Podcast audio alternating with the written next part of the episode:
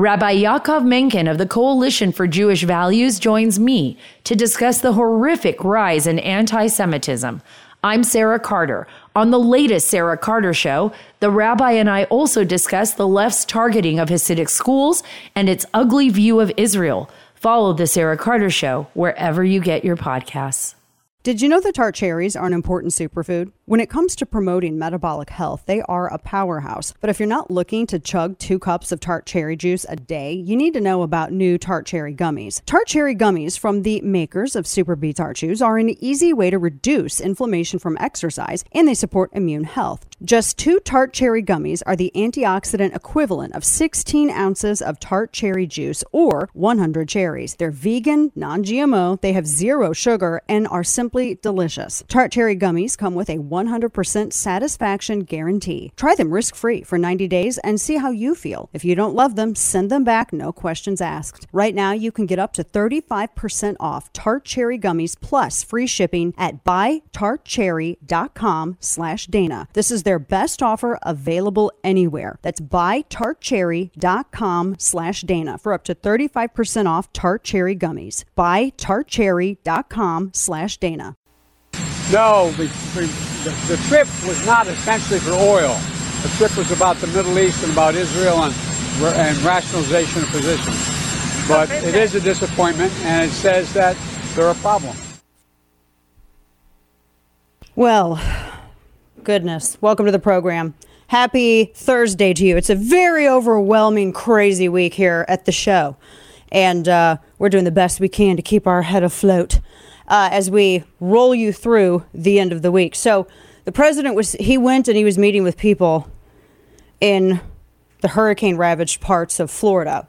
And uh, there, did you see? First off, welcome, welcome to the show. Your lovable curmudgeon, Dana Loesch, here with you. Always good to start the day off together.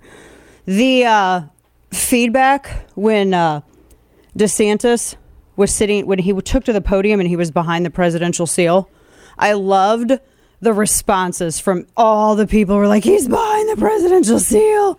It's so great. It really made the left actually very, very upset.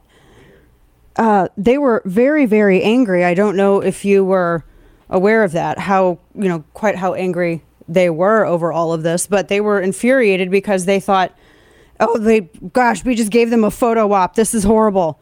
We gave them a whole photo op. But he went, he met with DeSantis, and it was good to, for just, you know, a little bit. I'm, you know, it, it didn't really continue because then Biden started talking about green energy and whatever else. But they were discussing uh, the support for the area, federal support for the area. Although they have supplies, they have everything else, and that's down to DeSantis, I think, just being very well organized. But they they had it all they had it all under control. And it was nice to see people come together, albeit, you know, somewhat politically when he was talking about the green stuff come together and get these areas situated. I, w- I read that the Pine Island Bridge was open, which is crazy. Yeah, I, right before I came in here, I was uh, just looking at some last minute stuff online and I saw that that bridge was open and I thought, oh my gosh, that's kind of a huge deal. I mean, it's a huge deal that the entire state has power after all of this because the whole state didn't. I mean, they had, it was like everybody was pretty much without power, not the whole state, but a significant portion, millions of people. So they said this a few days ago, it was only 5% that were, at, that were without. So they've been doing a really good job with all of that. That is, uh, we're still following the ongoing, we're still following all of the ongoing uh, fallout situation, etc., as it relates to the hurricane. Now, the other thing I want to bring your attention to is the big story. I said this was developing yesterday. Remember, I told you I said this is this is all developing.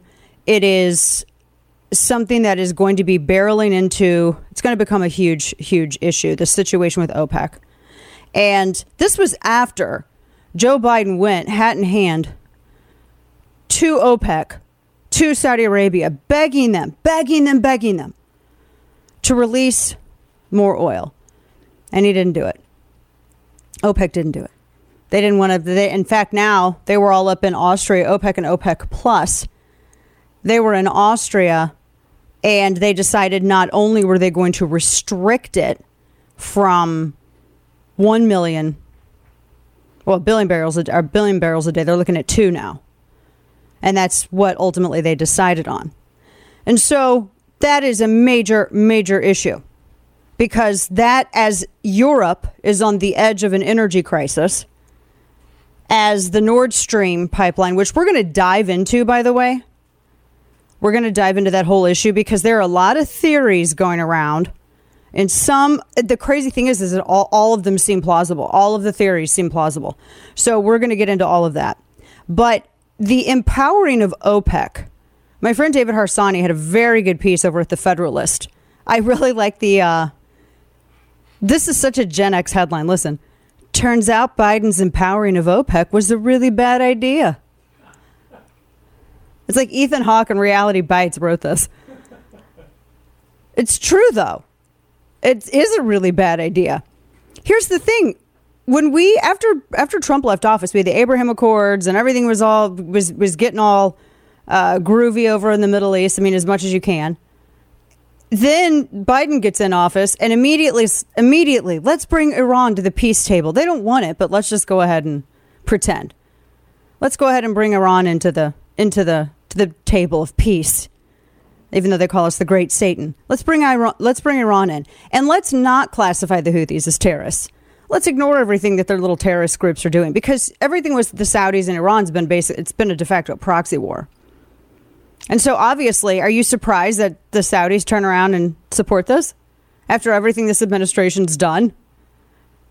It's one of those situations where it's a geopolitical issue. You have two choices. One is is better than the other, obviously.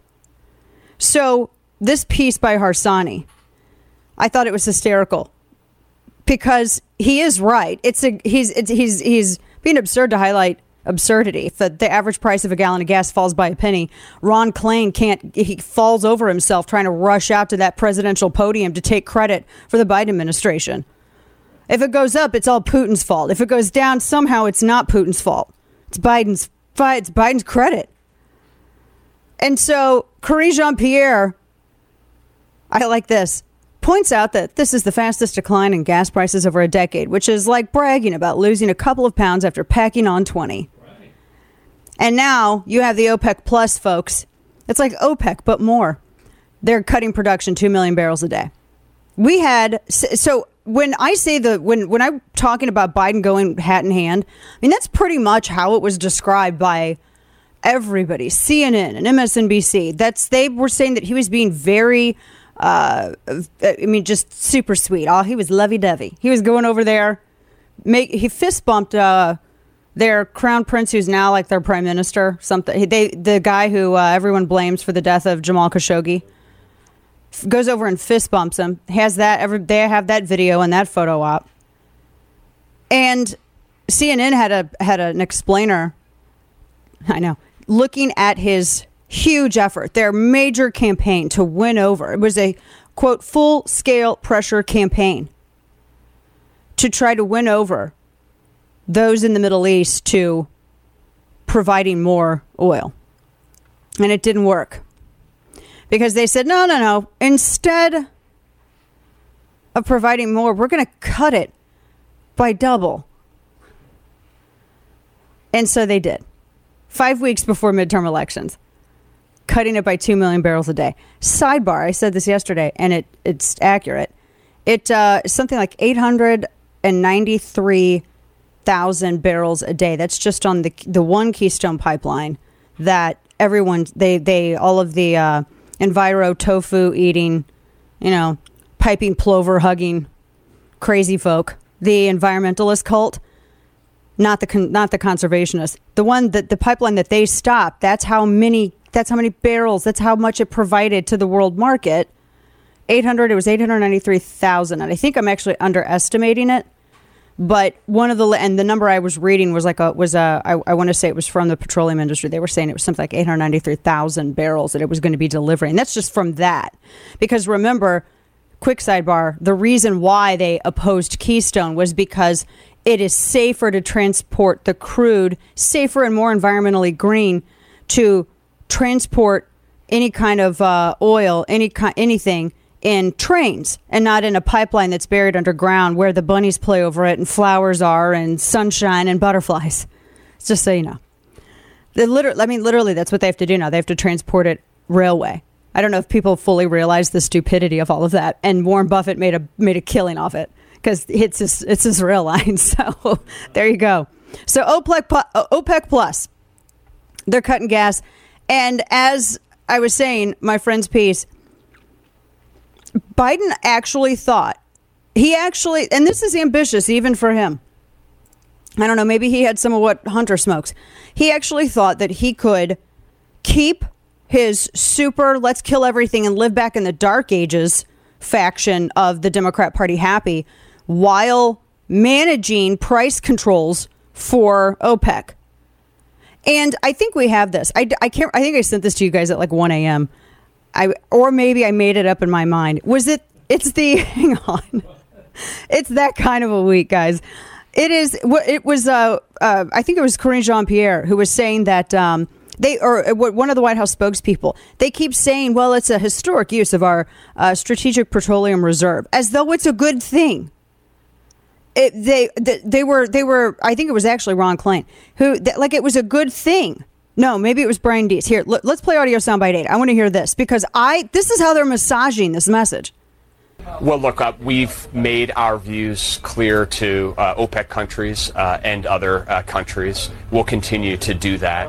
Uh, I think if you look at what this president and our administration has done since Putin began amassing troops on the border of Ukraine, what it shows is an unprecedented effort to rally a global coalition to meet that aggression and say the world will not stand by uh, on that type of aggression and at the same time we'll use all of the tools at our disposal to have adequate supply of energy globally. And as I've mentioned, uh, those actions, including our historic use of the Strategic Petroleum Reserve That's to release it. a million barrels of the day into the market. Okay, historic use of Strategic Petroleum Reserve. Why is that presented as a good thing? It our SPR is at a 40 year low. That is that's so our strategic petroleum reserve. Let me be, you know, give me indulge me a little bit. That's like if aliens come and attack. Now you remember that movie Signs with Mel Gibson? That was one of the best M Night Shyamalan. I didn't say his name right, but it doesn't matter. You know who it is. One of the best movies that's ever been done. It is a brilliant movie that's not at all about aliens, but it's about aliens. I don't know how to explain it more than that. It's actually a film about faith, but it's brilliant. It is one of the most brilliant films. I think I oh I can't say enough about it. Anyway, long story short, SPRs for something like that. You have aliens that come in. Everybody's screwed. Oh my gosh. You can't go and, you know, drive your new Wagoneer to the gas station and fill her up because uh, aliens. So, you know, uh, and then finally, when everything goes back to normal and everybody's rebuilding because of aliens, you need to rely on your SPR. That's, it's, again, I'm being absurd to highlight the absurdity of all of this, but it's for stuff like that. Okay? Major, major disasters. If World War III breaks out and you can't get any kind of energy from anywhere else, any fuel from anywhere else, any crude, any gas, then it's for things like this. Your reserves are for this. Not for, well, we don't feel like actually providing our own oil and gas, even though we could. And we actually, I think, what is it that we have more? I mean, really, actually, we could do. We were uh, we were outpacing uh, OPEC there for a little bit, for like a second, and then Biden came in the White House. It t- took some time to build up, and then now, this is the situation in which we find ourselves. We could historic. He says it like it's a great thing. So this is what I got coming up. Uh, the fight between fight over Ukraine. We're going to look at some of the stuff that's going around about this. We have the latest with midterms. I'm going to be talking with Nikki Haley later on in the program, former ambassador to the United Nations, 116th governor of South Carolina. She's got a new book out, and we're also going to talk about some of the stuff in the news. I've got some questions for her on some issues. So we're going to get into all of that, and you don't want to miss a single bit of it, folks. Stop overpaying and let Recoil Gunworks be your go to for ammo. This is a great Indiana based company, and it was actually created in a small basement in 2013, small Midwest town in their basement. And uh, family owned. They think like us, and they're really known for over at Recoil Gunworks. They're web based firearms, ammo, and accessories retailer. They're really known for their police trade in guns in great shape. They pick them, including the firearms, the lights, the sights, the scopes, tasers, and more. You can buy now, pay later, no interest. And at Recoil Gunworks, they have very, very competitive pricing. Super easy to use website as well. Just visit recoilgunworks.com slash Dana. You can search for whatever you need by caliber, weight, application. You can look for brands like Winchester, Federal. Uh, vast majority of the country, by the way, has no restrictions on receiving ammo. And they will note, you know, they have it all up there very helpfully on their website. Ammo shipped to your door where legal, and they explain that, including Illinois, New Jersey, and Connecticut. You need to see the frequently asked questions on that and check the product restrictions page for further state law requirements and restrictions. Visit recoilgunworks.com slash Dana today to get you a full list of products and use code Dana to get free shipping on your next order. Whether you need it in the woods or on the range, Recoil Gunworks gets it there fast. And once you make your first order, it won't be the last. Use code Dana right now to get free shipping at recoilgunworks.com slash Dana. And now, all of the news you would probably miss. It's time for Dana's Quick Five, brought to you by Keltec. Oh boy. All right. So I had the. this is so bad. So, Northeastern University. This is. I can't imagine anything so bad. They mistakenly sent thousands of acceptance letters to law school applicants. And oh man, they said due to a technical error, they said current applicants and they had they said 205. But they sent all of these they said those people received an erroneous email notifying them of their acceptance into next year's class. They said admissions decisions are not finalized until later in the academic year. They said that the false letter was sent to 3,930 applicants from the previous admission cycle. And they said, thankfully, many of them had already matriculated or either at Northeastern or another school, so they received clarification. But there were some who thought, oh no. Apparently, there were a number of uh, students, including one who was a single mother in Massachusetts, and she got the email and was all excited and then got, oh my gosh. And then they told her, oops, sorry, our bad. You're totally rejected. Sorry, it's not going to happen. Uh, now, uh, Twitter employees are weeping and gnashing of the teeth right now. Apparently, according to the New York Times, every Twitter, they said virtually every Twitter employee that has spoken to reporter Tom Gara in the last six months said that they plan to leave if Musk takes over. And in another headline, there's soon going to be a major hiring spree at Twitter. So you can send your applications to Elon Musk. David Dorn's widow. Do you remember him? He was the retired black officer who was murdered by rioters during a Black Lives Matter riot in St. Louis. His widow blasts Cori Bush's defense of the defund the police mantra. Ann Dorn said people want and need more good policing, not less. She's right. Stick with us. We got well, apparently you can mess with the Bidens. Did you know that tart cherries are an important superfood? When it comes to promoting metabolic health, they are a powerhouse. But if you're not looking to chug two cups of tart cherry juice a day, you need to know about new tart cherry gummies. Tart cherry gummies from the makers of Super Tart Chews are an easy way to reduce inflammation from exercise, and they support immune health. Just two tart cherry gummies are the antioxidant equivalent of 16 ounces of tart cherry juice or 100 cherries. They're vegan, non GMO, they have zero sugar, and are simply delicious. Tart cherry gummies come with a 100% satisfaction guarantee. Try them risk free for 90 days and see how you feel. If you don't love them, send them back, no questions asked. Right now, you can get up to 35% off tart cherry gummies plus free shipping at buytartcherry.com slash Dana. This is their best offer available anywhere. That's buytartcherry.com slash Dana for up to 35% off tart cherry gummies. Buytartcherry.com slash Dana. Listen to The Dana Show live on the Odyssey app. Weekdays, noon to 3 p.m. Eastern Time. Coming down. We appreciate it. I. No, one it. Yeah. Apparently, though, they do.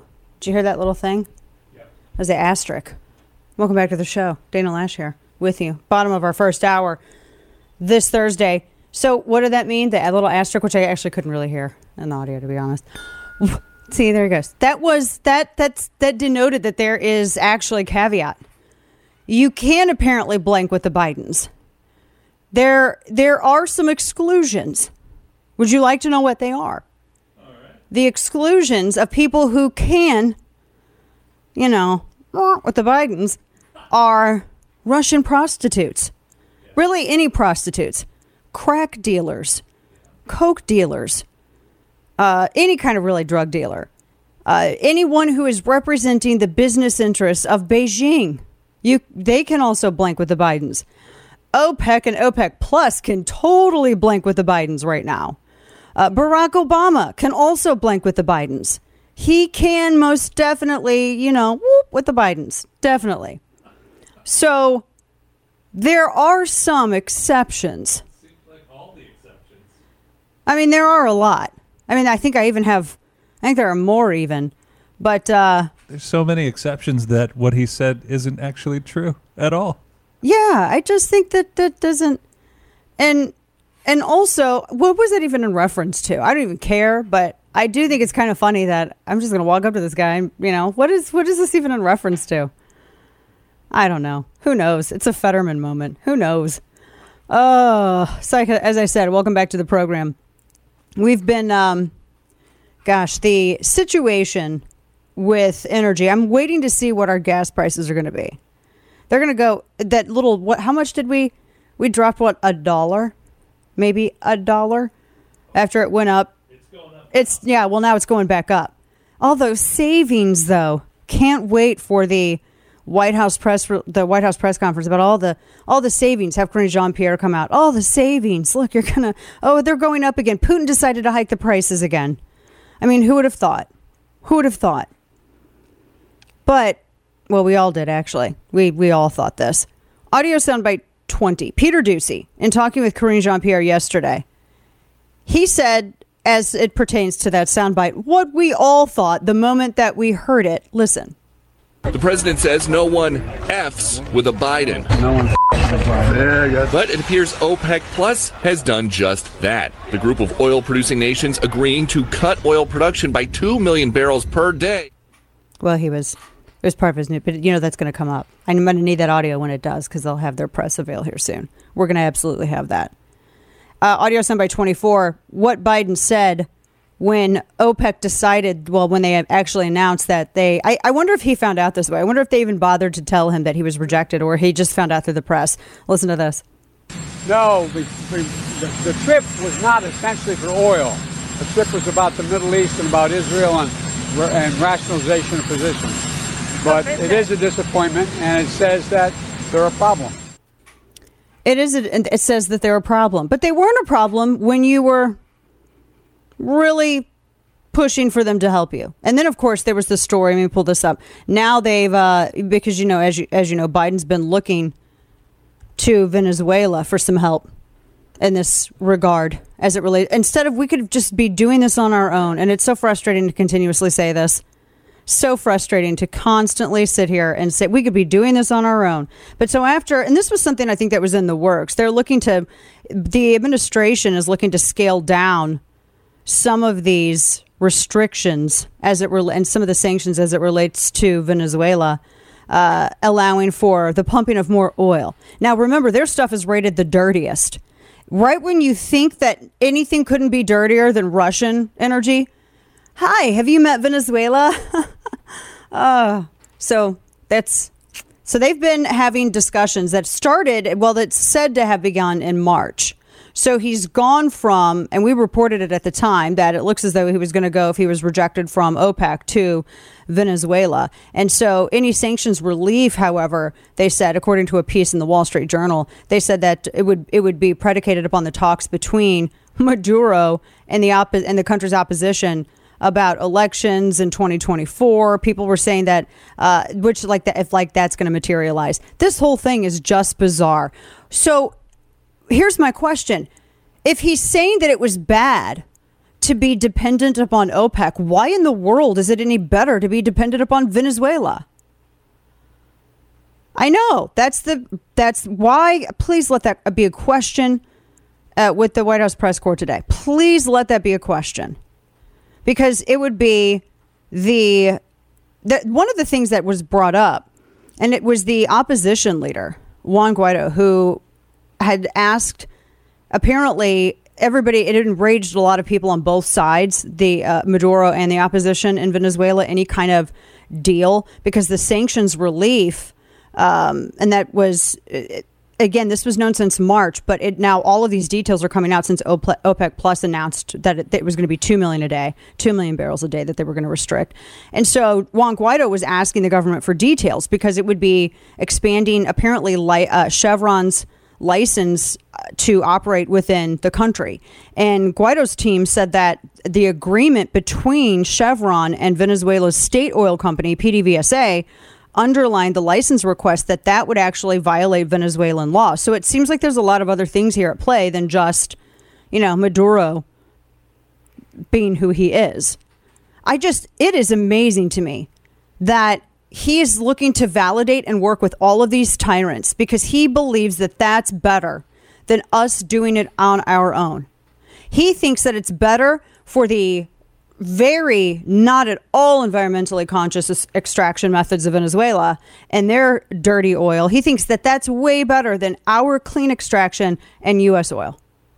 I I mean there is no this is the move that you make if you're trying to ruin your country. The fact that he's doing this right before elections uh, someone at, at some point look let me let me walk it back because I cannot get into the headspace where I understand how they think this looks good and how anyone who's who has a vote can think that this looks good. Even during and Clinton, I'm not at all propping up Clinton. I just I was in high school when when he was running for office, and I remember that there were certain things that they just were. Well, and he had Carville with them too. That they were just very careful about doing because they were always were concerned about the optic of appealing to that middle individual, and they always wanted to triangulate to make Clinton look, uh, which was a Dick Morris scheme, make Clinton look above all of the the people fighting on either side of the situation, so that when he weighed in, you know, he had ultimate authority, and there is gone are the days of smart strategy with Democrats. Everything is a nail; they're the hammer. This is not smart strategy, especially when we have all of this stuff circulating with the Nord Stream pipeline. And that's a whole other issue. So, to that point, and I wanted to hit that a little bit because that's a that's a bigger topic, but I still I want to make sure that I hit this because the pipeline, the, uh, the theories about who's responsible I don't know if you've seen Lindsey Graham and Elon Musk arguing over Ukraine and the conflict and everything else. All of this stuff is all of this stuff is is is all in a way essentially related. So the Nord Stream pipeline in the Baltic Sea, way down beneath in the cold cold depths is destroyed and there's lots of speculation as to who it could possibly who did it. Who was it? Who who's responsible? And there's some really weird theories. I think the two biggest theories are the U.S. did it per the Biden administration's desire to escalate war with Russia ahead of, a, ahead of an election.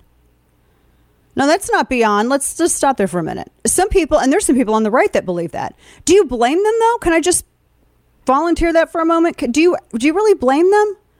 Think about all of the different agencies that have been weaponized by this administration to, to the point where it's just ripping the country to pieces the the FISA court, the DOJ, the FBI, is it really beyond the realm of possibility to think? I mean, for crying out loud, Bill Clinton bombed a medicine factory. It was he wanted to help himself during his his election. He wanted to help himself in the polls. Is it? This isn't a surprise. I mean, stuff like this that's on a smaller scale has been done before. So that's one theory. Because Biden's doing so horribly, the only thing that they believe that could rescue him. And it also has the bonus effect of making War Inc. happy is he's a wartime president. Now, the other theory is that the Russians did it themselves to widen the set of circumstances that they're up against, to make it look like there's a lot more against them than just the stuff in Ukraine.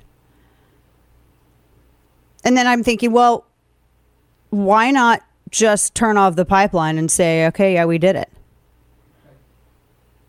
But then I had a friend that was writing a really smart piece about this. Or not a friend, actually, a friend of a friend.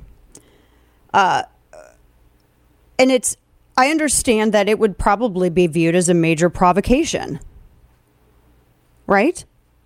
It, it, it probably would be considered a major provocation if they decided to just turn this off. And maybe that would be the ultimate trigger to go to war. I don't know. There's a Latin word for that. Now, those are, I think, the two most popular competing theories.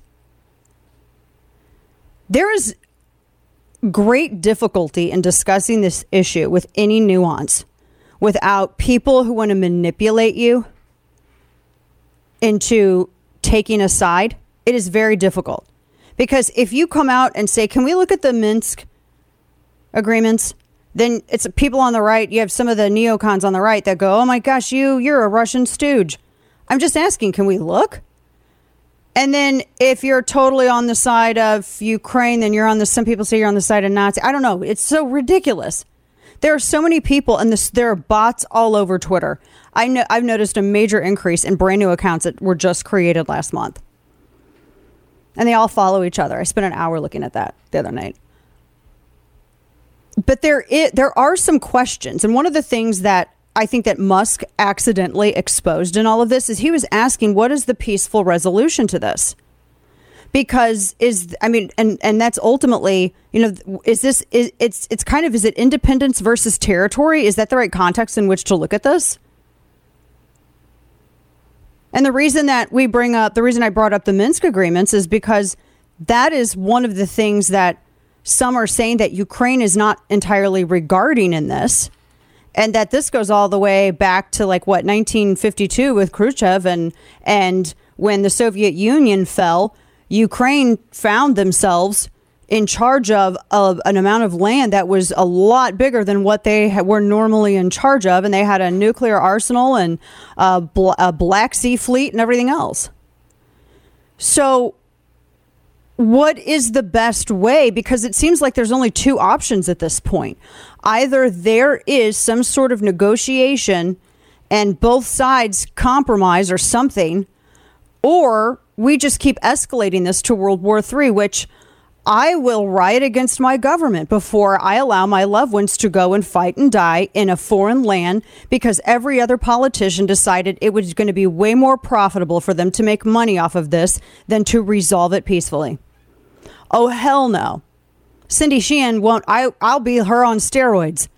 This is, it, I, I, and I think a lot of other parents and, and people who have loved ones that are serving will as well. This is what aggravates me about foreign policy because the loudest people that are making these decisions are some of the dumbest. And they are people who we got to get it. We just got to go to fight. We got to go to war. We got to fight, I guess. Let's send boots on the ground, boots on the ground. I can't tell you how many talking heads I've seen on television that say this stuff. It's so easy for these people to say because they're not the ones going over there to do it. It's easy for people to say when they don't see what they've done to the military by reducing standards with wokery and everything else. I mean, our biggest geopolitical threat is China, but, you know, whatever.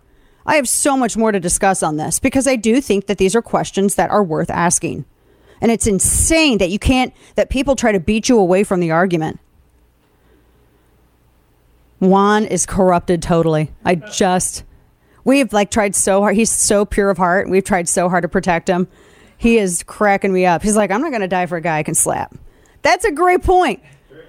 I mean, that may be the one. Of, that's the summation right there. We have a lot more on the way, folks. And uh, one of our partners, Hillsdale College, they're offering free courses, which I think is fantastic because this is a, a, an entity of higher education that I think is actually best representation of what higher education should be. Hillsdale College is a small Christian classical liberal arts college in southern Michigan. And they are weighing in for America. They're offering you free online courses. So, for instance, one of the courses that they're offering is Constitution 101, the meaning and the history of the Constitution, which I think is one of the most valuable courses that you could take. You're learning about timeless truths, actual fact, in a supportive community. And you also get knowledge of you know the highest things insight into the nature of god man which is supremely important in understanding why our founders styled our founding documents and approached the creation of our republic in the way that they did, with such an emphasis on virtue as well, by the way. This is all about learning how to defend constitutional government and learning about the real history of our great country. So, for instance, they also offer The Great American Story, A Land of Hope. These are great online courses that you can enroll in today, and I highly encourage you to do so. Hillsdale is keeping alive the in the entire point of what higher education should be a place where you can explore truths ask questions, and debate ideas. Visit danaforhillsdale.com and enroll in your free Hillsdale College courses today. That's danaforhillsdale.com. Red meat, black coffee, truth telling. The Dana Show. You can find me over on Substack at chapter and verse. I send out a lot of stuff there pretty regularly. And as always, you can find us on Facebook and YouTube. Like and subscribe. I had a couple of uh, resp- oh, and on Instagram too. I had a couple of responses uh, that to some of that stuff on the View, and I know the C- I know CNN did a piece and all this stuff. Here's can I just make one more? I don't because I'm done with the abortion aspect of it. I'm glad that we got to admit that that Democrats do understand that this is about murder, and that the according to Planned Parenthood's own metrics, the vast, so ridiculously overwhelming majority of abortions are birth control. And like I said, I don't fine if you want to have a discussion about the one per less than one percent that are rape and incest. Totally fine having that just conversation to save all these other lives. That's fine. But I, I think it's incredibly sexist to think that women are so stupid and unempowered that they don't know how babies are made. And that you can't sit here and scream about your body, your choice, and run men out of the decision making process and then turn around and demand that men ex- uh, ha- share the culpability all these years later. You can't have it both ways.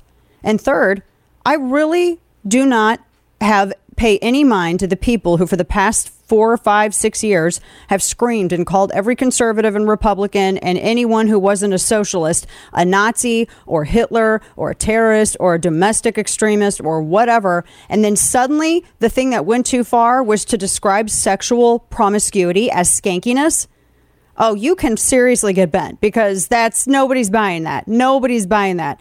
So coming up, we've got Ukraine because it's Lindsey Graham versus Elon Musk. And I think Elon Musk's proposition is not unreasonable. And I'm going to talk about that coming up. We're also, we have Nikki Haley is going to be joining us later on the show. We have a wokery. We've got so much. You don't want to miss a single beat. So stick with us. Back in just a minute. If you're like me, you're growing more and more concerned about the future. Inflation is at its highest level in 40 years. Interest rates are skyrocketing, and market experts not only predict a recession, but they're using terms like, quote, economic hurricane and unprecedented. So if you want to protect your future, do what I did. Call the only precious metal dealers that I trust, American Hartford Gold. American Hartford Gold can show you how to protect your savings and retirement accounts by diversifying your portfolio with physical gold and silver. So get started with just one short phone call and they'll have physical gold and silver delivered right to your door or inside your IRA or 401k. They're the highest rated firm in the country with an A plus rating from the Better Business Bureau and thousands of satisfied clients. Call right now and you'll receive up to $1,500 of free silver on your first qualifying order. Don't wait. Call 866 887 1188. That's 866 887 1188 or text Dana to 998899. Protect your future with American Hartford Gold. 866 887 1188 or text Dana to 998899 one in here. You said yesterday that we're not going to be considering new releases from the Strategic Petroleum Reserve. So, what is the White House planning to do to keep gas prices from spiking?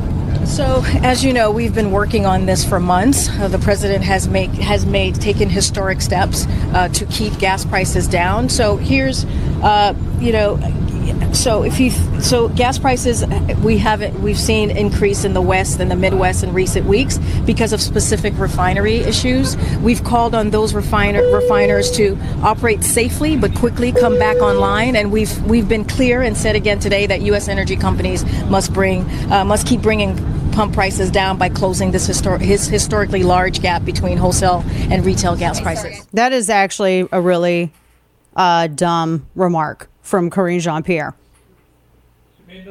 That and it didn't make any sense. So let's unpack it. First off, welcome to, back to the program. Top of our second hour. It's good to be with you this Thursday. Dana Loesch starting you off right, getting you informed. So she was trying to explain in this soundbite that you heard what it was exactly because she was asked, "Well, what's Biden doing about gas prices?" Well, she can't really eat nothing.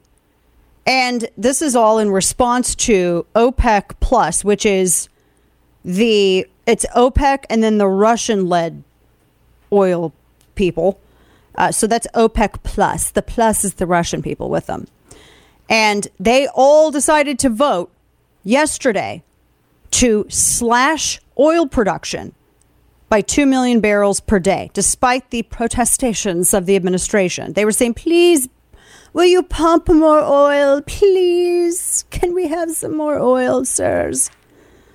And it ended up that that actually never it didn't work. It didn't work.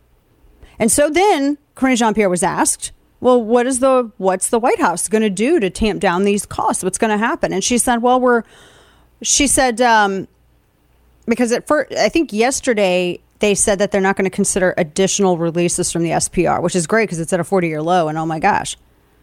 So she said that and I read, I'm looking at the transcript because I'm like, did she, was she just thinking on the fly or was it because there were so many things she had to share that he was doing? Or is it she just, I got to fill space that sounds like an answer? It was the latter. So when she talked about the refineries, she said, and the quote, and I'm going to read it. You heard her say it. It was that we've seen increase in the West and Midwest in recent weeks because of specific refinery issues. We've called on those refiners to operate safely, but quickly come back online. And we've been clear that they have to keep the pump prices down by closing this blah, blah, blah. I mean, it's just so, uh, that's dumb. The American Petroleum Reserve and the American Fuel and Petrochemical Group, they said, quote, together, refiners do not make multi billion dollar investments based on short term returns, and that's anybody. Now, we've talked about, and Kane brings this up, and I've, I can't tell, I, we've, I, who did I, I was talking with one lawmaker about this last week on this program. If you're watching the nationally syndicated radio program simulcast. And the issue is that Democrats have never wanted to expand refineries. This is something that has been fought over for the past 30 years and there has been no headway. There has not been an expansion of any of our number of refineries. That's the problem. You can sit here and pump as much oil and drill as much as you want to, but when it comes down to it, you also have to have the capacity to refine it. It doesn't magically come out of the ground. It's not like you tap earth like a giant keg and then you put a shell station on it. That's not how it works. And so the problem is that they've never expanded the number of refineries that we've had.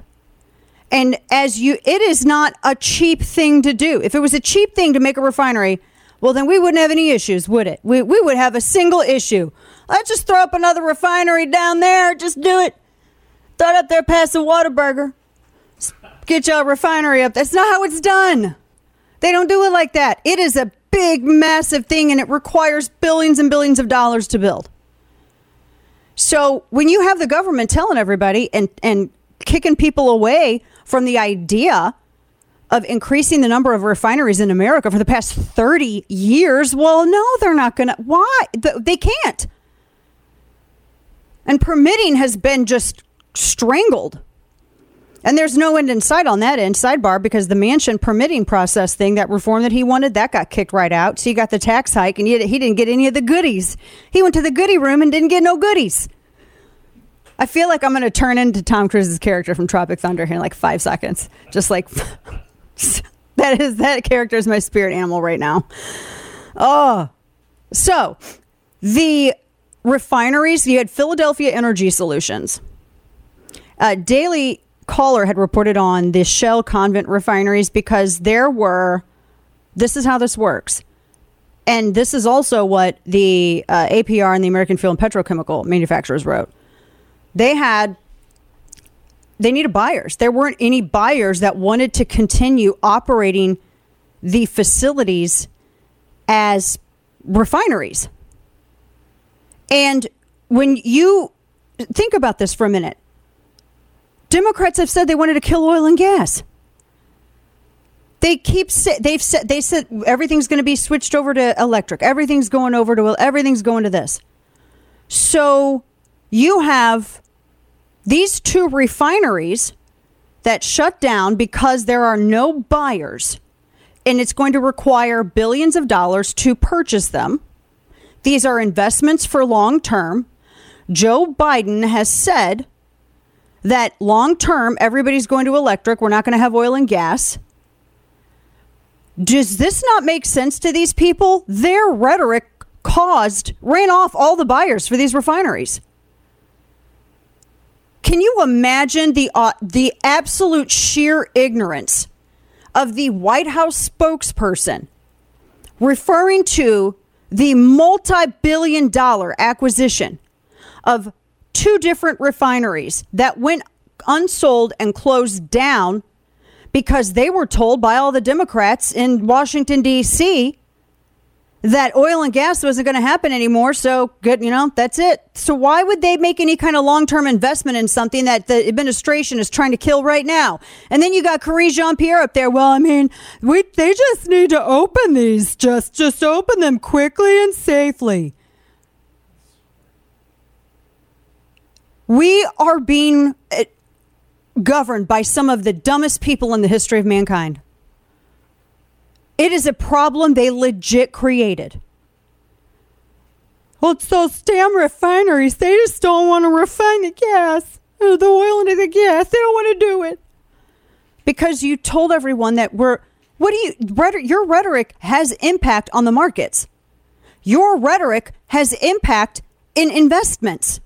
When you're telling everyone that you're going to shut down oil and gas and you strangle the permitting process, and you may and you start making it very difficult for the petroleum industry at large, you're shocked that nobody wants to invest invest in creating more refineries? You're shocked. What'd you think was going to happen? I mean, it's just unbelievable. Okay, also unbelievable. Hmm, man, I tell you. This uh, issue with tech. So the New York Post had an interesting piece.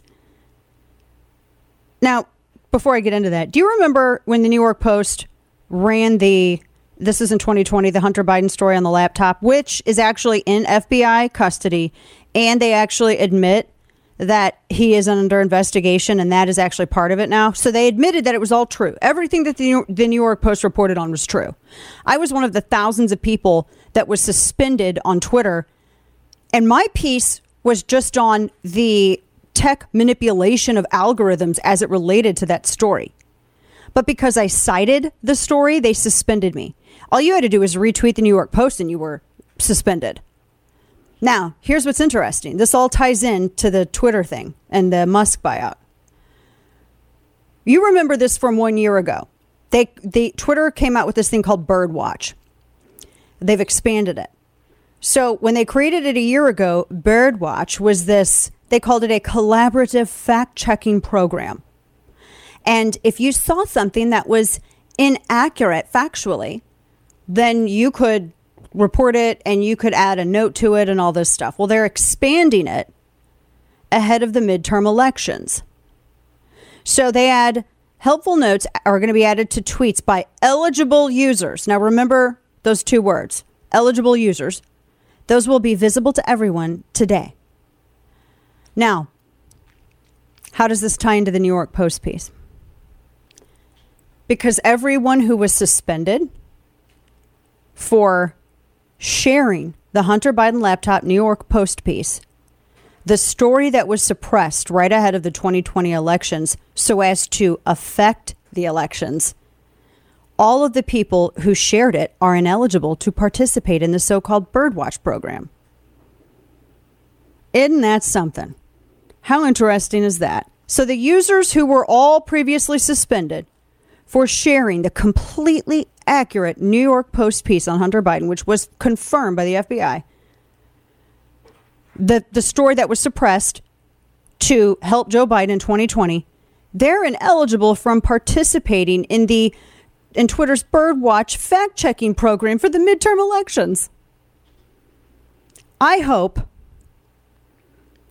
that when Musk takes over Twitter, I would love to see a giant bonfire, kind of rhetorically, maybe, because it has outlived its purpose. As I said yesterday, all Twitter is anymore is a bunch of people who are uh, assuming the worst of each other for clicks. That's it.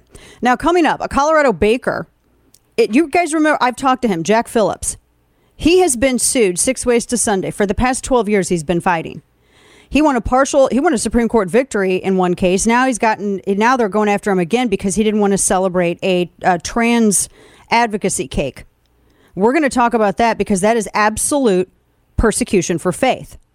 Also, the latest with Ukraine. Lindsey Graham is floating the idea of using policy reform as a penalty against people who speak against his neocon approach to Ukraine.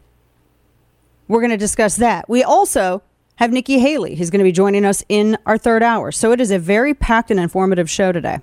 As we get moving, ARK seed kits. I think this is one of the most genius things ever, and I really wish that I would have thought about it and made this a business instead of the family that runs it.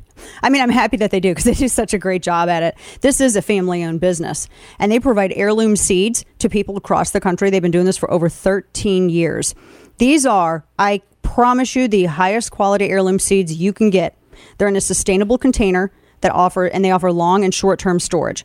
I love the idea of getting my heirloom seeds. First off, heirloom seeds, you understand, can be harvested and regrown year after year after year. I mean, the, they have the seeds, right? I mean, you like, that's why we made fun of Chaz Chop because when they planted their uh, vegetable garden, remember, none of them were heirloom and they didn't even know how to plant them. So that's very important. You want to be able to have things in case you need them instead of uh, need them and you don't have them because you know you don't want to be in that situation, especially with everything happening in the news.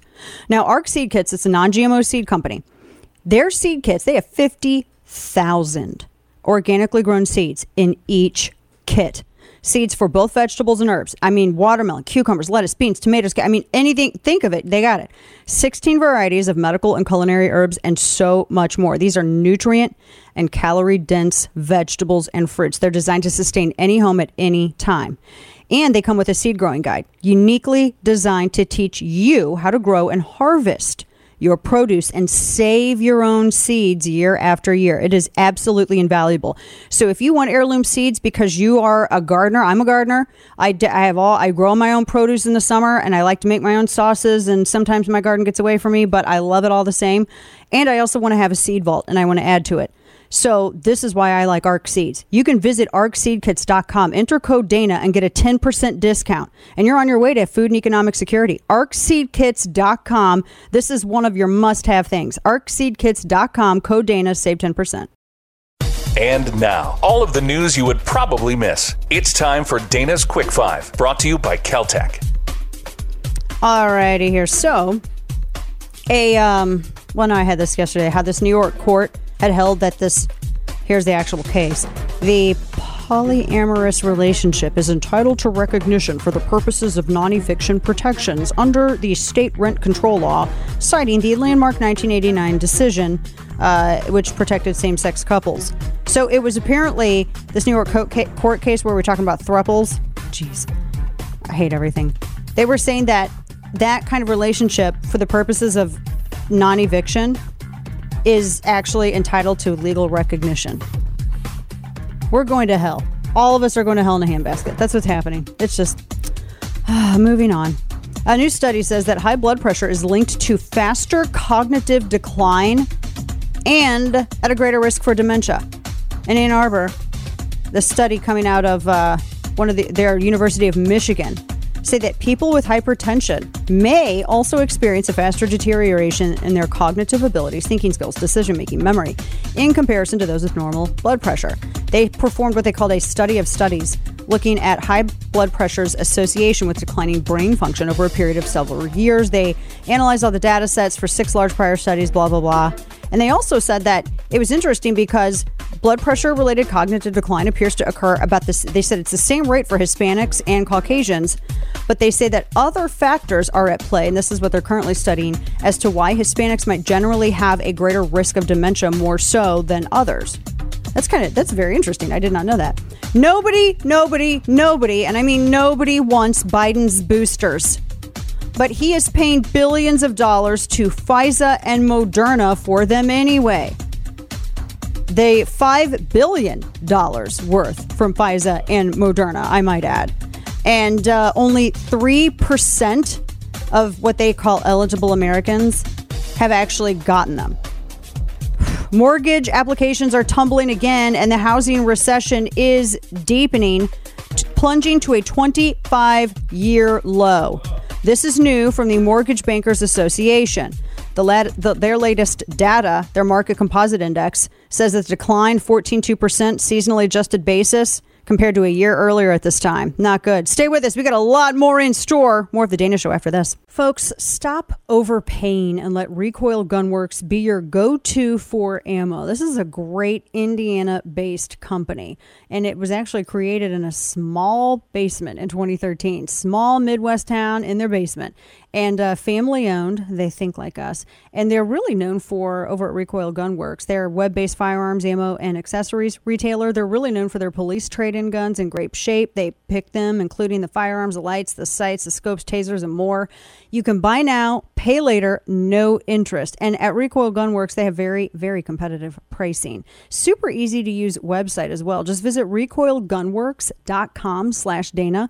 You can search for whatever you need by caliber, weight, application. You can look for brands like Winchester, Federal. Uh, vast majority of the country, by the way, has no restrictions on receiving ammo. And they will note, you know, they have it all up there very helpfully on their website. Ammo shipped to your door where legal, and they explain that, including Illinois, New Jersey, and Connecticut. You need to see the frequently asked questions on that and check the product restrictions page for further state law requirements and restrictions. Visit recoilgunworks.com slash Dana today to get you a full list of products and use code Dana to get free shipping on your next order. Whether you need it in the woods or on the range, Recoil Gunworks gets it there fast. And once you make your first order, it won't be the last. Use code Dana right now to get free shipping at recoilgunworks.com slash Dana. Your one stop shop for the information you need to fight back. If you're going to have to learn stuff, you might as well enjoy it. The Dana Show. We already knew that this is going to be a tight race, and we've always been running like this is down five points because we know what the stake is at the race here. My two favorite words today tight rice. It's the San Francisco treat. Welcome back to the program.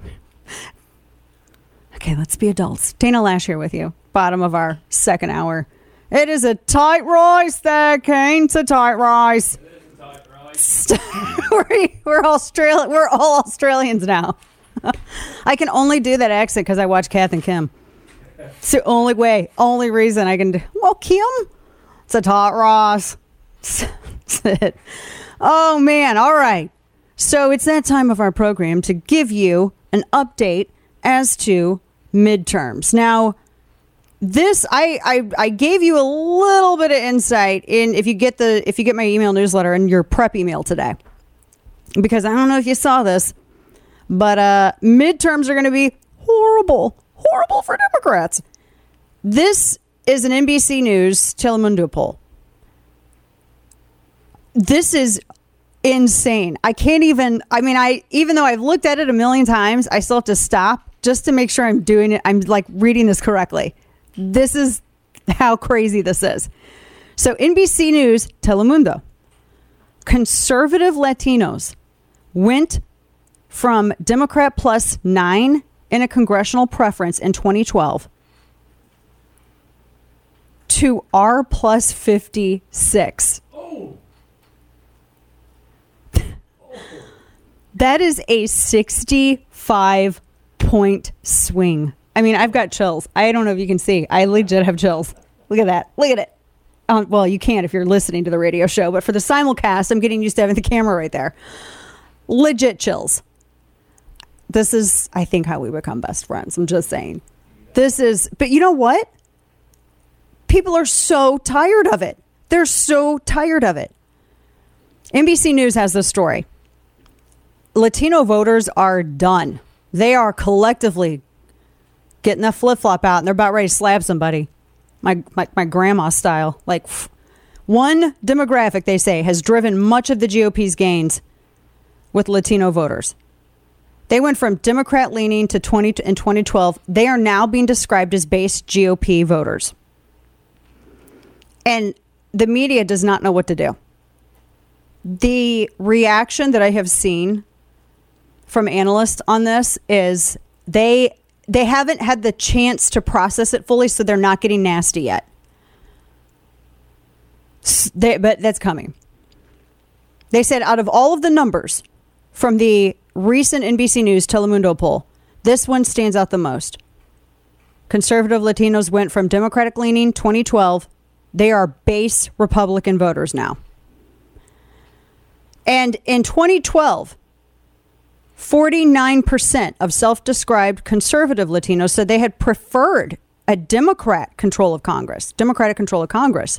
And there were 40% who wanted Republicans in charge. So Democrats were plus nine. In their September 2022 poll, this is again NBC News and Telemundo, 73% of conservative Latinos say they prefer Republicans in control. Only 17% prefer Democrats. I'm getting chills again. It's a 56 point advantage. I look, I'm I legit have goosebumps and I'm not even cold. That is, I have never seen any that's a six. That's a net sixty. So they have a plus fifty six point advantage for GOP, and that is a sixty five point swing in a decade. And the congressional preference, they said, "Oh man, this is just wild." And they looked at some of these other polls too, Wall Street Journal, etc. This goes along with every single thing that we have looked at for the past five years, going on six, because people are fed up. They are done. And I got to tell you, they're looking at so many so many people and this is really across every it's not just and it's not just Hispanics and Latinos, it's also the black community. People are done with this. They're done with the the taxes, the inflation, the absolutely wrecked economy. They're infuriated over their kids losing, I think on average, they said like two academic years basically from everybody being shut inside. They're infuriated. It's understandable. These these are these are everyday Americans who are fed up. And you know why? One of the other reason too that they're fed up is because Democrats don't treat them like everyday Americans. Don't sit here and talk a great game about coming to the United States and being part of e pluribus unum when your whole political grift is to single everyone out and silo everyone off according to ethnicity. I can't stand that. And that is how Democrats have approached politics and have increased their approach in the past decade. Well, we've got to talk like this to Hispanic voters.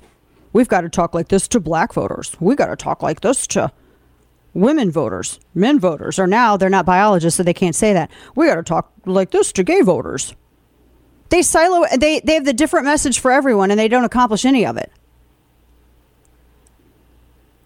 It is. I've said this a million times before and this is the thing that Democrats do not get. And this is, I think, an underlying. I don't know how to say it's. I think the rejection of Democrats is seasoned with this. This realization. You, I can't go to Italy and be Italian, and I can't go to France and be French, and I cannot go to Ireland and be Irish. I can't go to Brazil and be Brazilian. Can't go to Japan and be Japanese. Anybody, when they come to the United States of America, when they enter the country legally, when they join e pluribus unum, they become American. Because America is not a religion, America is not a race. America is the desire for freedom. That is e pluribus unum. That is the uniting factor. And that is why people can come here and be American. And they don't get it.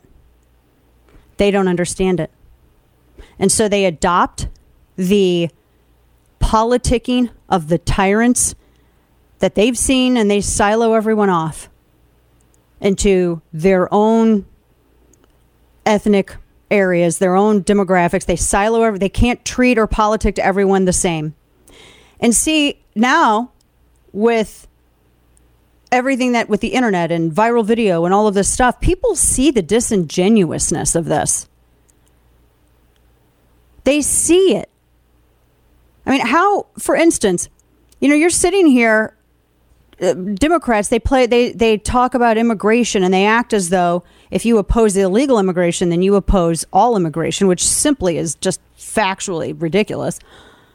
And then they they try to talk a good game about immigration and oh we have to well and then you hear Nancy Pelosi say things like well what what was her remark that you're you're taking people away from picking crops or something like that? Something so offensive and ridiculous. I just can't even wrap my mind around it. People voters see this on top of seeing how much they're paying at the gas pump on top of seeing how much a carton of eggs costs on top of seeing, wow, really a, a, butter shortage ahead of Thanksgiving? Really? On top of everything else, this is the added insult to the injury. Now, if you like that headline, I have more. so in Florida, Politico has this red wave alert. DeSantis is up huge in the governor's race. I had it in my headlines too the other day. Trump was was effusive in his praise of uh, DeSantis's handling of the Florida response. And the reason I'm making such a big deal out of that headline is because the press wants so bad for those two to fight. And Trump just kind of kicked him in the beans here. He's like, I'm not playing your game. I see what you're doing. Which I thought was smart. He he said, God bless Ron DeSantis and all the first responders who are dealing with this. So the media didn't get the fight that they wanted. And DeSantis is doing really well in polls, the gubernatorial polls. He's doing very, very well. And he has a major, major, major commanding lead. I can't even believe that Charlie Crist is actually a consideration in this. I can't. Can't. So, very this is between this and between this NBC Telemundo poll and looking at some of this other stuff as well, particularly in Nevada and elsewhere, it's shaping up to be a very, it's going to be a very enjoyable election. Now, Mark Kelly has an edge in the Arizona Senate race. Now, you still have a couple of races. I think you have like four races that are very, four Senate races here two particularly. And this is why Democrats are trying to make everything about abortion. And that's and and by the way, that's one of the reasons why I, I came out swinging because I saw some Republicans getting weak kneed. And I wasn't the only one. Some of my friends, we were just having a little discussion. So Democrats are now increasing ad buys. They're running full page newspaper ads on abortion, and they've launched a flurry of new television commercials focused particularly on that. In fact, there's new ads that were just purchased in Virginia. So they are going to nonstop push that, which means nonstop focus on the economy for Republicans. That's what the focus should be. So these are all good things. These are all very these are all these are all good things to have. So some of the other things that we're watching, and I said we have Nikki Haley coming up in our third hour. We're also looking at the uh, weeping and gnashing of the teeth over tech and the Musk acquisition. Actually, I don't know if I finished my thing on that when I, we were talking because we were discussing also the Lindsey Graham thing. You know what gets me about this when I was reading some of the blue check discussion on Musk's acquisition is they're hyperventilating over Musk controlling Twitter so that you know that's going to affect the election. So breaking that down, what they're saying ultimately is that free speech is going to play a part in the election. And you didn't have free speech before because they controlled it. So is that not just an admission that their restriction of speech did affect the election? They were saying is Kane that it benefited them. Yeah. That's what that's what all this is. They're mad they, they can't use it as a crutch. I mean, Kane, that's because they did. Absolutely they did. Hmm. I love when they accidentally admit stuff. F- Just so, thank you guys for doing that. Saved us some time. We could focus on some other things. If you want to know what the left's real plan is for your kids, just look at the reaction to the work Patriot Mobile did in multiple school districts in Texas. The left is losing their minds. Patriot Mobile is America's only Christian conservative mobile phone provider and a force for conservative values. This is because they take a portion of your bill and fund conservative causes and candidates who believe in the sanctity of life, freedom of speech, the Second Amendment, and they're winning. Patriot Mobile has affordable plans for you, your family, even your business. They offer the same nationwide coverage as the major carriers because they use multiple major networks. Plus, you're supporting conservative values with every call. Visit patriotmobile.com slash Dana or call 972-PATRIOT. Get free activation using offer code DANA. Special discounts are also available for veterans and first responders.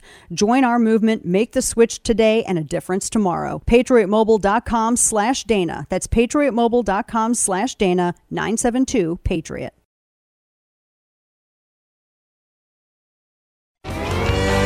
It's his life mission to make bad decisions. It's time for Florida Man. All right. So first and foremost, my goodness, we got some hump, we got some bangers today. I said that right? Yeah, I did. So this, first off, this is actually a brilliant thing. Kane found this. Florida man's brilliant trick saved his store from Hurricane Ian flooding.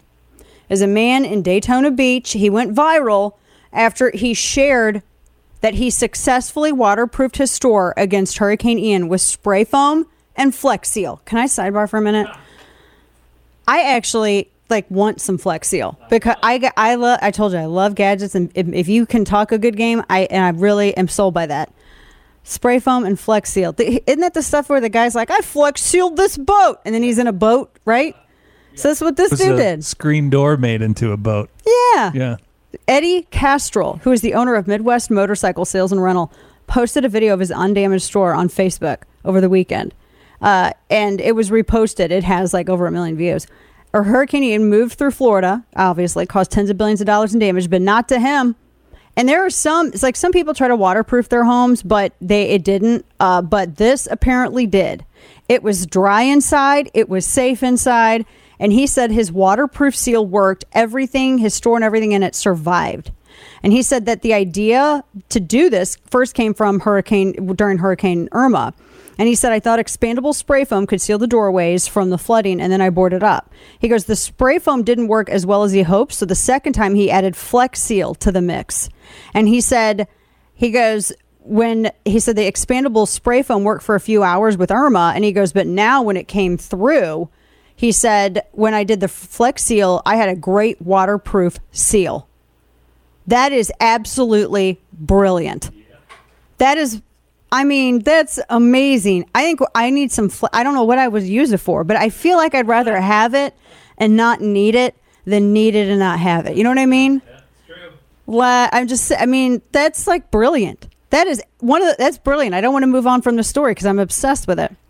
Uh, all right, so I have, I have some more. I wish all of my Florida man stories could be like that. 71 year old Florida man, uh, he's a Fort Myers Beach resident, Joe Wilson. He rode out Hurricane Ian on his sailboat. And he said, quote, it was evil. He said 71 years old. He said he uh, had like he had a 35 foot sailboat in the Matanzas Pass in Fort Myers Beach, Matanzas Pass, and he said that I mean it was he's like that it it was as awful, absolutely awful, and I can't even believe he had to ride. He wore his wetsuit. He rode. He thought he could ride the tides to shore if his boat started to sink. It looked like it was a possibility at one point. He said, uh, and he bailed. He was bailing water for hours. He survived, and he remembered a boating rule: never leave a boat when it's still floating. He did. Well, he was saved by the Coast Guard, and uh, but it taught him a lesson. He's like, I'm not ever going to be on my boat again during a tropical storm or any kind of hurricane. That's good. Yeah, I'm surprised he made it. I mean, I'm glad he did, but dang. Stay with us. We got a lot more in store. More of the Danish. We got Nikki Haley coming up as well next hour. Stick with us. Rabbi Yaakov Menken of the Coalition for Jewish Values joins me to discuss the horrific rise in anti Semitism towards Jewish families, schools, and more. I'm Sarah Carter. On the latest Sarah Carter show, the rabbi and I also discuss how Governor Andrew Cuomo unfairly targeted Jewish residents during the pandemic, the left's ugly anti Israeli position, and why Iran is eager to use nukes. Don't miss it. Follow the Sarah Carter Show at Apple, Spotify, or wherever you get your podcasts.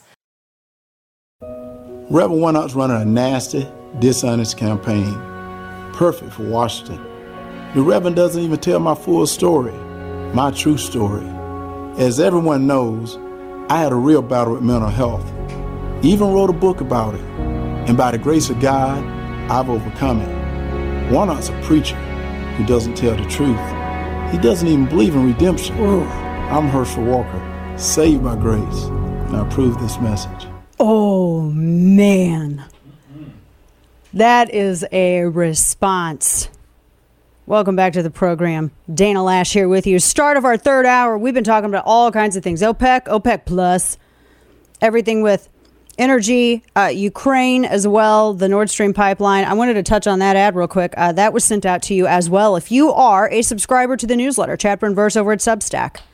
And uh, you can go and sign up. The link is everywhere. It's uh, in uh, at danaloesch.com, or you can find it in the bio of all of my social media accounts. Now, I, I'm not going to, we, we've talked enough about this, and I'm not to, because I'm to pivot and actually focus on the issues that are pulling at the top of everybody's, every voter's uh, uh, list of concerns. But I thought that response, Raphael Warnock is a preacher who doesn't apparently believe in redemption. Man, and I, preacher, by the way, he's not no preacher. That man is no preacher. Don't sit here and tell me that, you know, Jesus is okay with my abortion uh, support, taxpayer, and, and think that you're going to be some kind of shepherd. And just to recap, I've linked it, I've sent it out. If you do not believe that Raphael Warnock co sponsored in 2021 a bill that removes all limitations on abortion, I mean all, and removes the Hyde Amendment, allowing federal funding directly of it, which, sidebar, Planned Parenthood gets that money anyway. I, fungibility is a word that a lot of people who keep hiding behind that need to need to learn. It's a for profit entity where they get our money, and they get a lot of our money, millions of dollars a year. But Warnock co sponsored that bill. And, so, and he, along with some of the most absolute extreme Democrats on uh, abortion, sponsored that bill. This is not about in the case of rape or incest. They're not looking at that. They're looking at limitless. And I read portions of the bill to you yesterday. I have it screenshotted and linked in my newsletter. It's hidden on this thing called the internet. My point is that don't sit here and try to don't don't don't cast airs about some kind of piety when that's your position. And as I said with him, this has never been proven. And I got to tell you too, some of my friends who are with whether it's I mean a number of different uh, right to life groups, and they are very I don't know anybody. Some of these folks, I don't know anybody who's done more pro life work than them uh, over the over the years. I don't know. I mean, and few. I don't know anybody who's done as much as they have, and they are even saying there's no first off they they knew that the campaign apparently was aware that the smear was coming but there's no evidence to back it up does that matter i mean it's the me too era does it matter so i don't know i do know this i don't the issue is is you know what one guy is. You know what one guy says he's not going to do. So it's easy. I, I think we need to start looking at these politicians as automatons for uh, vessels for our vote really. That's what they have they need to look at these people as such. But i thought that that was a really good response. Saved by grace and then he hits you know he he calls himself a preacher but he doesn't believe in redemption. That's powerful. And keep in mind democrats want control of the power. They want the power. They pretend that they don't because they think that if that there's virtue in pretending that they don't want power for unlimited taxpayer funded abortion as birth control. And it is overwhelmingly on their their Planned Parenthood's own metrics publicly published absolutely confirm that. That's why I, got, I get so aggravated at the casual language. Find themselves in a position, take responsibility. I talked about that yesterday. So that was a good ad. That was a good response. Now I know he's got a debate coming up. He needs to focus on that. I'm going to say this. One of the things that I think that Ron DeSantis is really good at, and this is how I know he's got good people. And I do know too that sometimes it is very difficult to not attend every fight to which you are invited. And even if you can handle it, because it's not an indication that you are weak or can't handle the fight if you don't attend, if you don't reply to the invitation. But you shouldn't. Because and I'll if he was if he was out there fighting in the mud with everybody who was going after him, then it that you wouldn't even know of how well Florida is responding, how well the state is climbing back after this disaster. You wouldn't know that the whole state's getting their power back. You wouldn't know Pine Island Bridge is open. You wouldn't know this stuff. You wouldn't know that they didn't even need supplies because they were so well prepared. You wouldn't know it, that they were ready to go, ready to rock, and ready to respond. So he allows those people who are on his response team or who handle his stuff, they they get in the fights and he does his job. That's how it should be. That is incredible restraint. I'll add this too. The restraint to not attend every fight to which you are invited is a greater indication of strength than winning every fight to which you're invited. Because you don't have to attend all of them if you know you're going to win them anyway. So, with that, speaking of fights, I feel so bad for Jack Phillips. I've talked to him on this radio program before. We've had conversations, and they're going after him yet again. Yet again, going after him. Now, Jack Phillips, as you know, is a baker in Colorado, or maybe you're you're not. Maybe it's been a while and you haven't you haven't kept up. He's a baker in Colorado, and all of this really started back when he was approached, and there was this. It was kind of like a trend. Remember, there was this trend of people suing Christian-owned businesses. Um, it was uh, there was a flower shop. Barronelle Stutzman was one of them. I spoke with her also, and she was a devout Christian. She's a devout Christian, and she just she would uh, provide flowers for weddings and things like that. And then she had someone who approached her. It was a longtime customer who came up and wanted flowers for a same sex ceremony. And she said, "You know, I'm I'm I love you, but I cannot."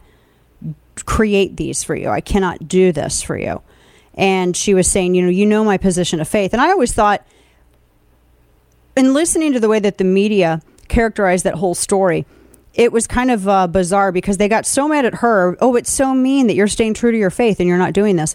But at the same time, no one ever questioned the the the fidelity of the friend who put her in that position. What kind of friend are you if you know what her position is and you decide to do this to her? Anyway, knowing what her answer is going to be, setting her up. That's not friendship. The Associated Press has this story of Jack Phillips. Here's how they run it. A Colorado baker who won a Supreme Court victory after refusing on religious grounds to make a wedding cake for a gay couple a decade ago is facing complaints that he refused to make a birthday cake celebrating a gender transition. They've been going after him because they, they want to. This is like his 11th, 1100 lawsuit. He's now it was a, and they know it they go and they purposefully do this. They said they wanted a cake to celebrate their gender transition. And and it's the same person who has been suing him over and over again.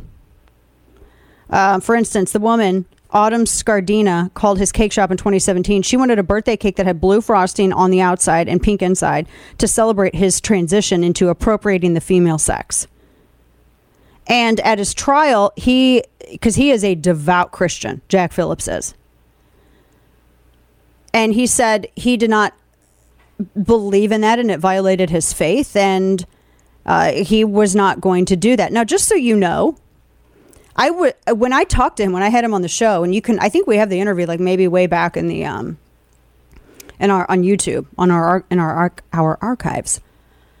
But I had asked him just to kind of check the boundaries. I said, So, would you make me a Halloween cake? Because every now and then we have, you know, fr- we would have friends over. Usually they're, they're the parents of our kids' friends.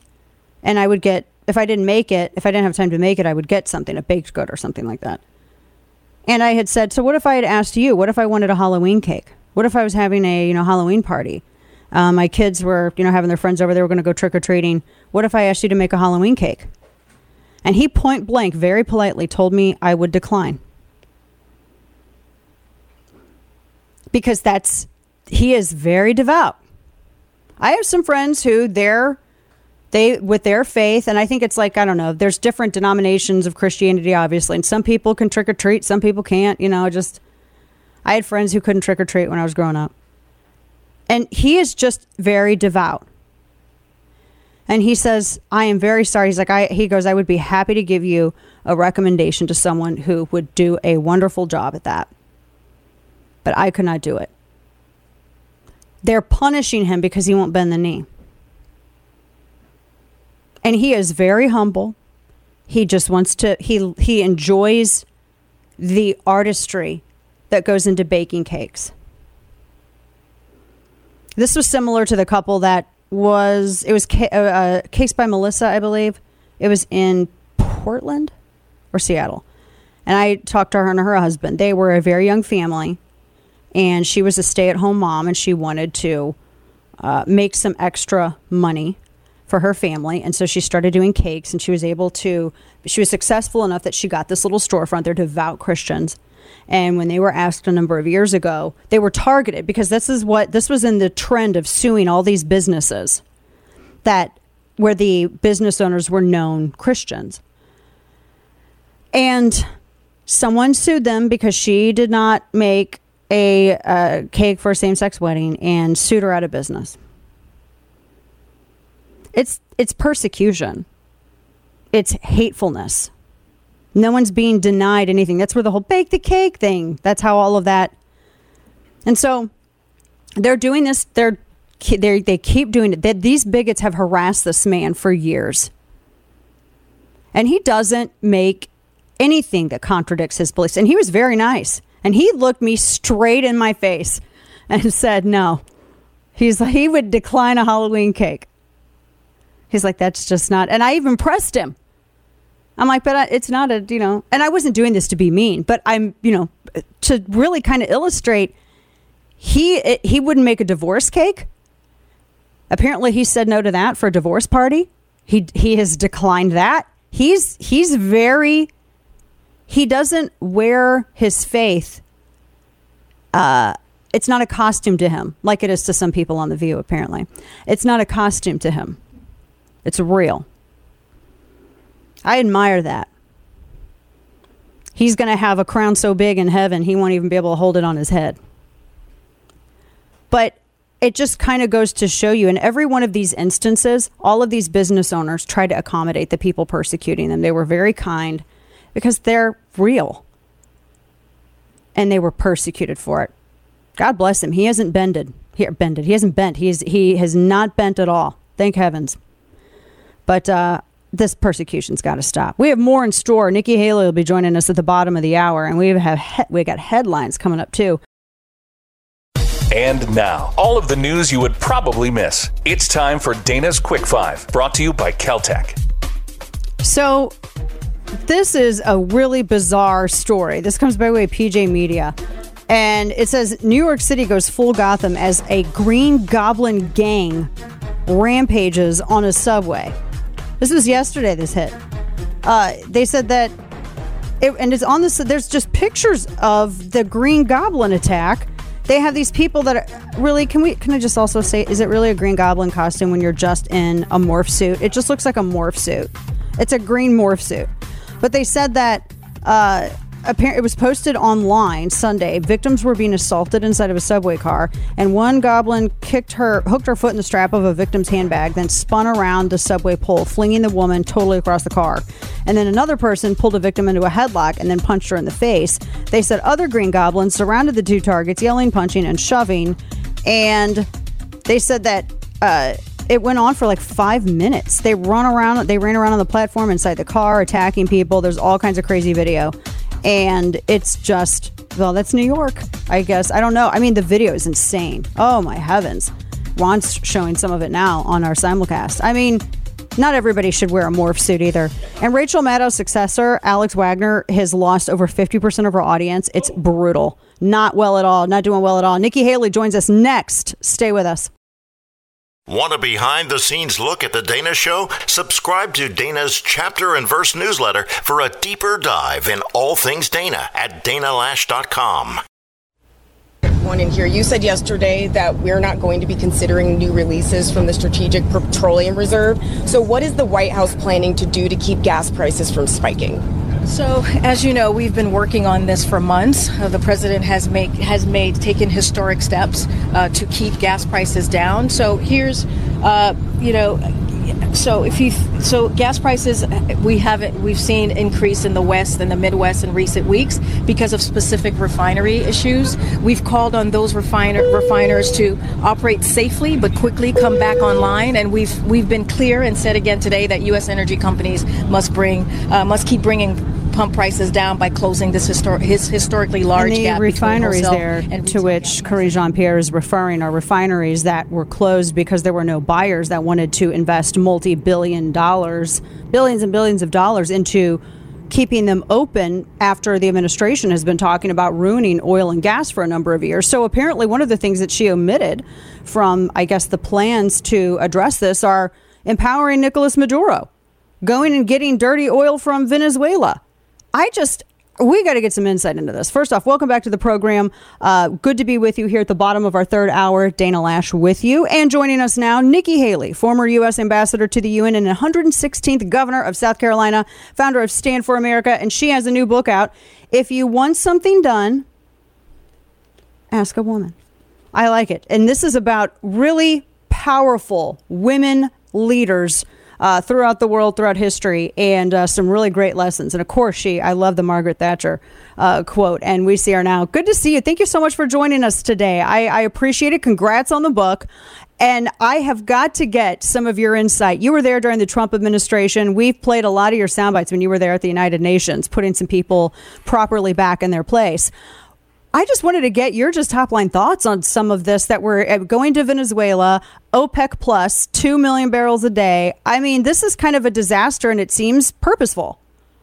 Well, great to be with you, Dana. You know, it's the one thing she got right is yes, this is historic. Historic in the way that he's depleted our reserves to the lowest number we've seen since the mid 80s.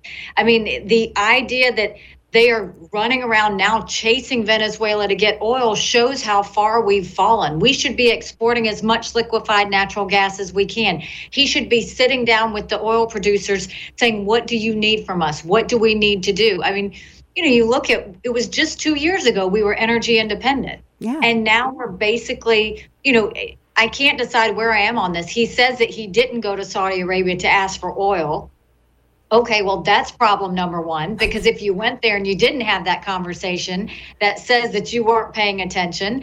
And two, you did go there, but guess what? When you call him, you know, when you call him names and you ridicule him and, you know, just say we need to treat him as the international pariah is, don't be shocked when they don't turn around and help you out. Exactly. And when you when you turn around and lift up uh, Iran, ask them to come to the table to discuss peace and refuse to condemn the Houthis. And and this has been an ongoing problem. We seem to we were at such a great place talking with Nikki Haley. We were at such a great place with Saudi Arabia, and then now two years in, and it's just it's where it seems that we're back at this period of destabilization. But now on top of it is an energy crisis.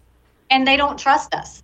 I mean, Saudi Arabia doesn't trust us. I mean, one, yes, you go and you ridicule them, but two, they see weakness. And when they see weakness, they're going to go with where the strength is. And they just don't feel like the strength is here. And, and quite honestly, I think that MBS um, was trying to teach Biden a lesson. And the, the one that was, you know, what we should all be paying attention to is who was the one that was lobbying OPEC besides us? It was Russia. So they ended up going and siding with Russia and gave Russia what they wanted. And now you'd think Biden would say, okay, maybe I need to reverse course. But instead, he's going to all the other countries that have, um, you know, dirty oil and not countries we want to be doing business with. He's going with them instead. Yeah, we have such great clean extraction methods. Uh, that's a, such an untold story. We're talking with Nikki Haley, who, and I'm going to get into this book with you because I love the book. It's if you want something done, ask a woman, and it's it's leadership lessons from bold women. We have some, and they always happen to be conservative, which is going to be a question I'm going to ask you. You brought up Russia and this whole, and I'm not going to dive into all of the conspiracy theories because. I, we, we know what we know and we know what we don't. And what we don't know is a lot. Uh, but that Nord Stream pipeline, or Nordstrom, if you're Karine Jean Pierre, uh, the the explosion that has basically taken that pipeline offline. I this is just really curious because some people there are some actual people here that are saying, oh, it could be the United States, it could be Russia. Um, what does the I, I, I just don't know what what Russia would gain if they did it, what the United States would gain if they did it. But I will say that they've already shown Russia's already shown inclination to weaponize that pipeline. Oh, we have to do maintenance. It has to go down for a little bit. We're going to decrease what we're going to offer to Germany and other European nations. And as you know, because you were there in the Trump administration when Germany was kind of resisting that idea, they're not going to weaponize this. We're going to be okay. Now we're in this position. What are your thoughts on on that pipeline? And is this I I, I would hate to see this as being the the trigger for something worse. Well, you know, we fought the Nord Stream pipeline when I was at the United Nations, and we were furious at all of the Europeans for allowing Germany to get into this situation, and now they're certainly paying the price for it. The United States had no reason to blow up that pipeline. Putin knows that. He's going to do that because he's trying to distract. Um, why would we blow up a pipeline that gives energy to our allies? That's not the case. Russia very much having dealt with them, the way they would look at this is if they blew up the pipeline, no one could blame them for not getting the energy to the Europeans. They knew Nord Stream was never going to come back up. They knew that we weren't going to do anything with it. So this was just trying to show their might and see if they could distract some. I mean, the reality is Putin has fallen really far. You look at the fact that when he's getting drones from Iran and he's getting rockets from North Korea, the fact that they've raised their draft age in Russia to 65, they've lost over a dozen generals. Um, he's lost the faith of his people. He's lost the faith of his military. Um, he knows he's in a world of hurt, and Ukraine is continuing to be, you know, real defenders of their country. And you know what I've said is this is not a war about Ukraine. This is a war about freedom. Mm. And it's a war we have to win. We don't need to be giving Ukraine blank checks. I don't believe in that. But we do need to get with NATO and make sure they have the defense equipment they need to win this war. Because if they don't, Russia won't stop with Ukraine. Then they'll go into Poland and the Baltics, and then you've got a NATO country, and that's going to be an all out war. Oh, so that would be. This is trying to prevent bad things from happening. You got to give it to the Ukrainians. They've shown real passion, real inspiration, real patriotism. I'm inspired by that because that used to be us. We used to fight for our country like that. We used to defend our country like that. And now you've got you know all of this national self-loathing that's killing it. Yeah, we're talking with Nikki Haley, who has a, a great new book out, and we're going to get to that here in just a just a second. At this you brought up Ukraine because there's been a lot of discussion. I never ever thought I did not have Lindsey Graham arguing with Elon Musk on my 2022 bingo card. Not something that I had. Uh, it's very interesting to see. I wish they'd pick up the phone and talk to each other because I think that sometimes those conversations let's let's finalize the details so that you know it doesn't create more openings for the left to come at the right. But I will say it was. I, I was a little surprised at the way that he reacted. Musk had proposed uh, something that made me think: Is it an? It seems like an issue of independence versus territory or something in that in that regard. What it? what do you make of the, the idea that it seems like there's two options. There either there's some kind of negotiation for peace, whatever that looks like. And without that, I'm not quite sure if we're going to be able to avoid uh, it seems like right now we're going up to the line of belligerence, but going over it and this spilling into something that it takes up the entire world that we would definitely not want to see. What are your what are your thoughts on that? Well, keep in mind that Putin is threatening and he's trying to scare um, countries because he wants to make sure that he gains more ground. So, what we shouldn't do is run. What we should do is put our foot on the gas and tell him that if he in any way uses nuclear weapons, there'll be hell to pay, not just from us, but from all the NATO allies. Then the second thing we need to do is we need to be going to China and Iran saying, Are you okay with him making these threats? do you actually think this is okay? And put the pressure on them because they will be the ones that back Russia down. You know, at the end of the day, when it comes to the territory issue, I don't think the United States needs to make the decision on what peace looks like. This mm. is about the Ukrainians and their country. What I will say to people is anyone that says, oh, they should just give this territory or give that territory, assume that this was the United States and someone took Texas. Would we just give up Texas? We wouldn't. We'd fight to make sure our country was whole. That's what the Ukrainians are doing. That's up to them. At some point, they'll make a decision on whether they want to do a negotiation or not. I just don't think it's our place to get involved in that conversation. I think they need to decide it. And whatever they do, you know, we'll certainly support it. Would they? Do you think that they would have already have negotiated a peace deal if it wouldn't, if we, if they had not had such support from the West? That's that's an interesting question. You know, I you know, the idea that they needed to win, they needed other countries to help them win, and they certainly couldn't have done it without the West. Mm. Um, so, it, you know, it's interesting. But again, I am one that thinks that we should fight for freedom and democracy wherever we can. We, that doesn't mean we should put troops on the ground, and that doesn't mean we should write blank checks. But we should support any country that's fighting for their sovereignty. Yeah, and and and I I just I think with Texas and uh, is a very interesting comparison to Texas because I don't know that we would have to rely so much though on foreign power. Though if we had to prosecute anything anything like that, I don't know if it would be exactly exactly the same. But I'm with you. I do think that it's it's something they abs- they have to come to a decision as to what that looks like for them, uh, and that's well, a big decision. That is, the point of that is is we wouldn't want any country telling us what we should do. Right. You know and so that's what ukraine's saying is don't tell us what we should do. We'll figure this out. They want peace as much as anybody.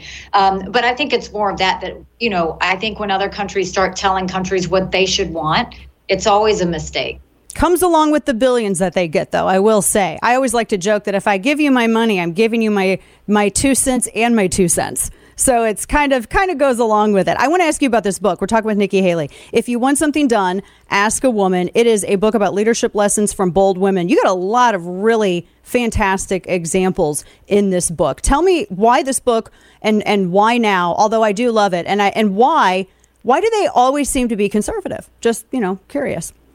So, you know, eh, the publisher had been asking me a while to do this book because they said there were lots of books on men and there were very few books on women. And so, what I, I, thought about is when I was younger, growing up in a small rural town in South Carolina, 2,500 people, I didn't see any women leaders. And so I would go to the library, and in second grade, the books that I would get would be on first ladies because those were the only books that they had. And I loved seeing how they partnered with their husbands and I loved seeing how they worked behind the scenes.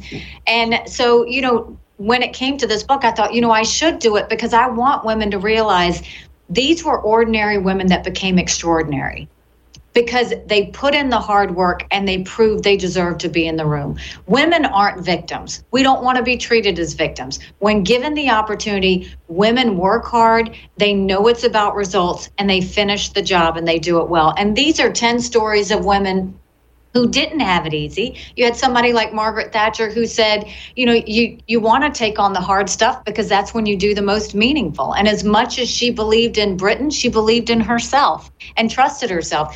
You had people like Virginia Walden Ford.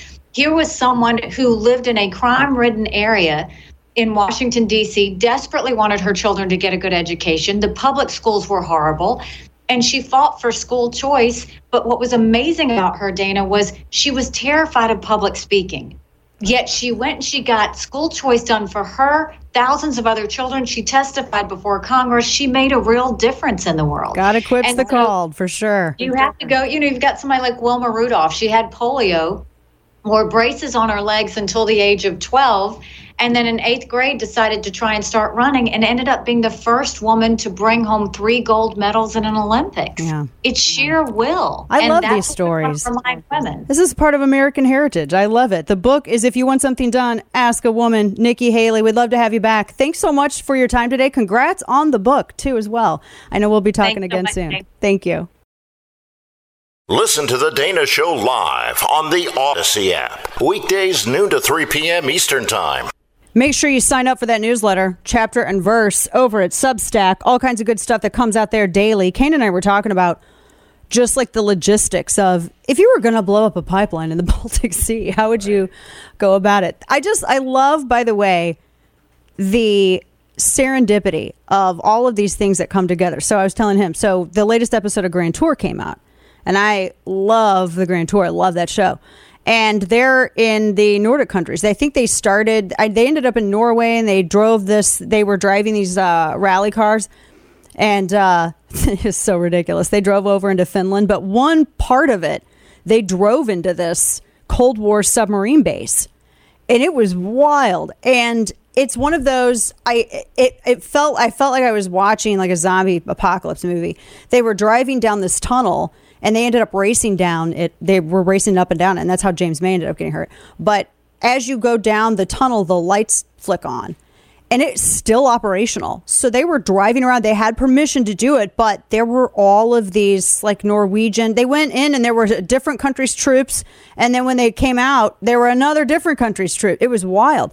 And then I went and looked at. I was looking at the number of these Cold War sub bases that are all around in the Baltic Sea. So how in the world, if you if it were done like that, th- somebody would be tipped off with radar and everything else, there's no way you're going to be getting any. I cannot see how that's possible. I mean, it might be. I mean, I, I know what I know and I know what I don't. I don't know what how that would work. And then you have Russia right up there, and you have all these other, you know, former Soviet bloc nations. So that are definitely not Soviet anymore. So I don't know. It's very odd, but I do think that there go beat the drums of war. War Inc. is looking for something. I know, looking for a soul to devour. Today in stupidity came. All right, looks like Minneapolis Mayor Jacob Fry. Is it Fry or Frey? Not really sure, but I either think it's way, whatever we want it to be. this is what he's. Somehow, it's easier to buy a gun than a fresh apple. Oh, for the love. Listen to this. The underlying issue is that there are areas in the Twin Cities, in Minneapolis, where it is easier to buy a gun than a fresh apple. Um, I've never had to fill out a forty-four seventy-three for an apple. Yeah, I haven't either. That's Ever. dumb. I have to say, even Keith Ellison in that kind of looks. Yeah, he looked like what? yeah. Tomorrow, we're going to talk about this breaking headline how fe- federal agents are seeing chargeable tax and gun purchase case against Hunter Biden. According to a Delaware U.S. attorney, they have to decide whether or not they're going to charge him. So we're going to talk about that tomorrow. And stay. Make sure you sign up for the newsletter over at Substack. Have a great night. Back with you then.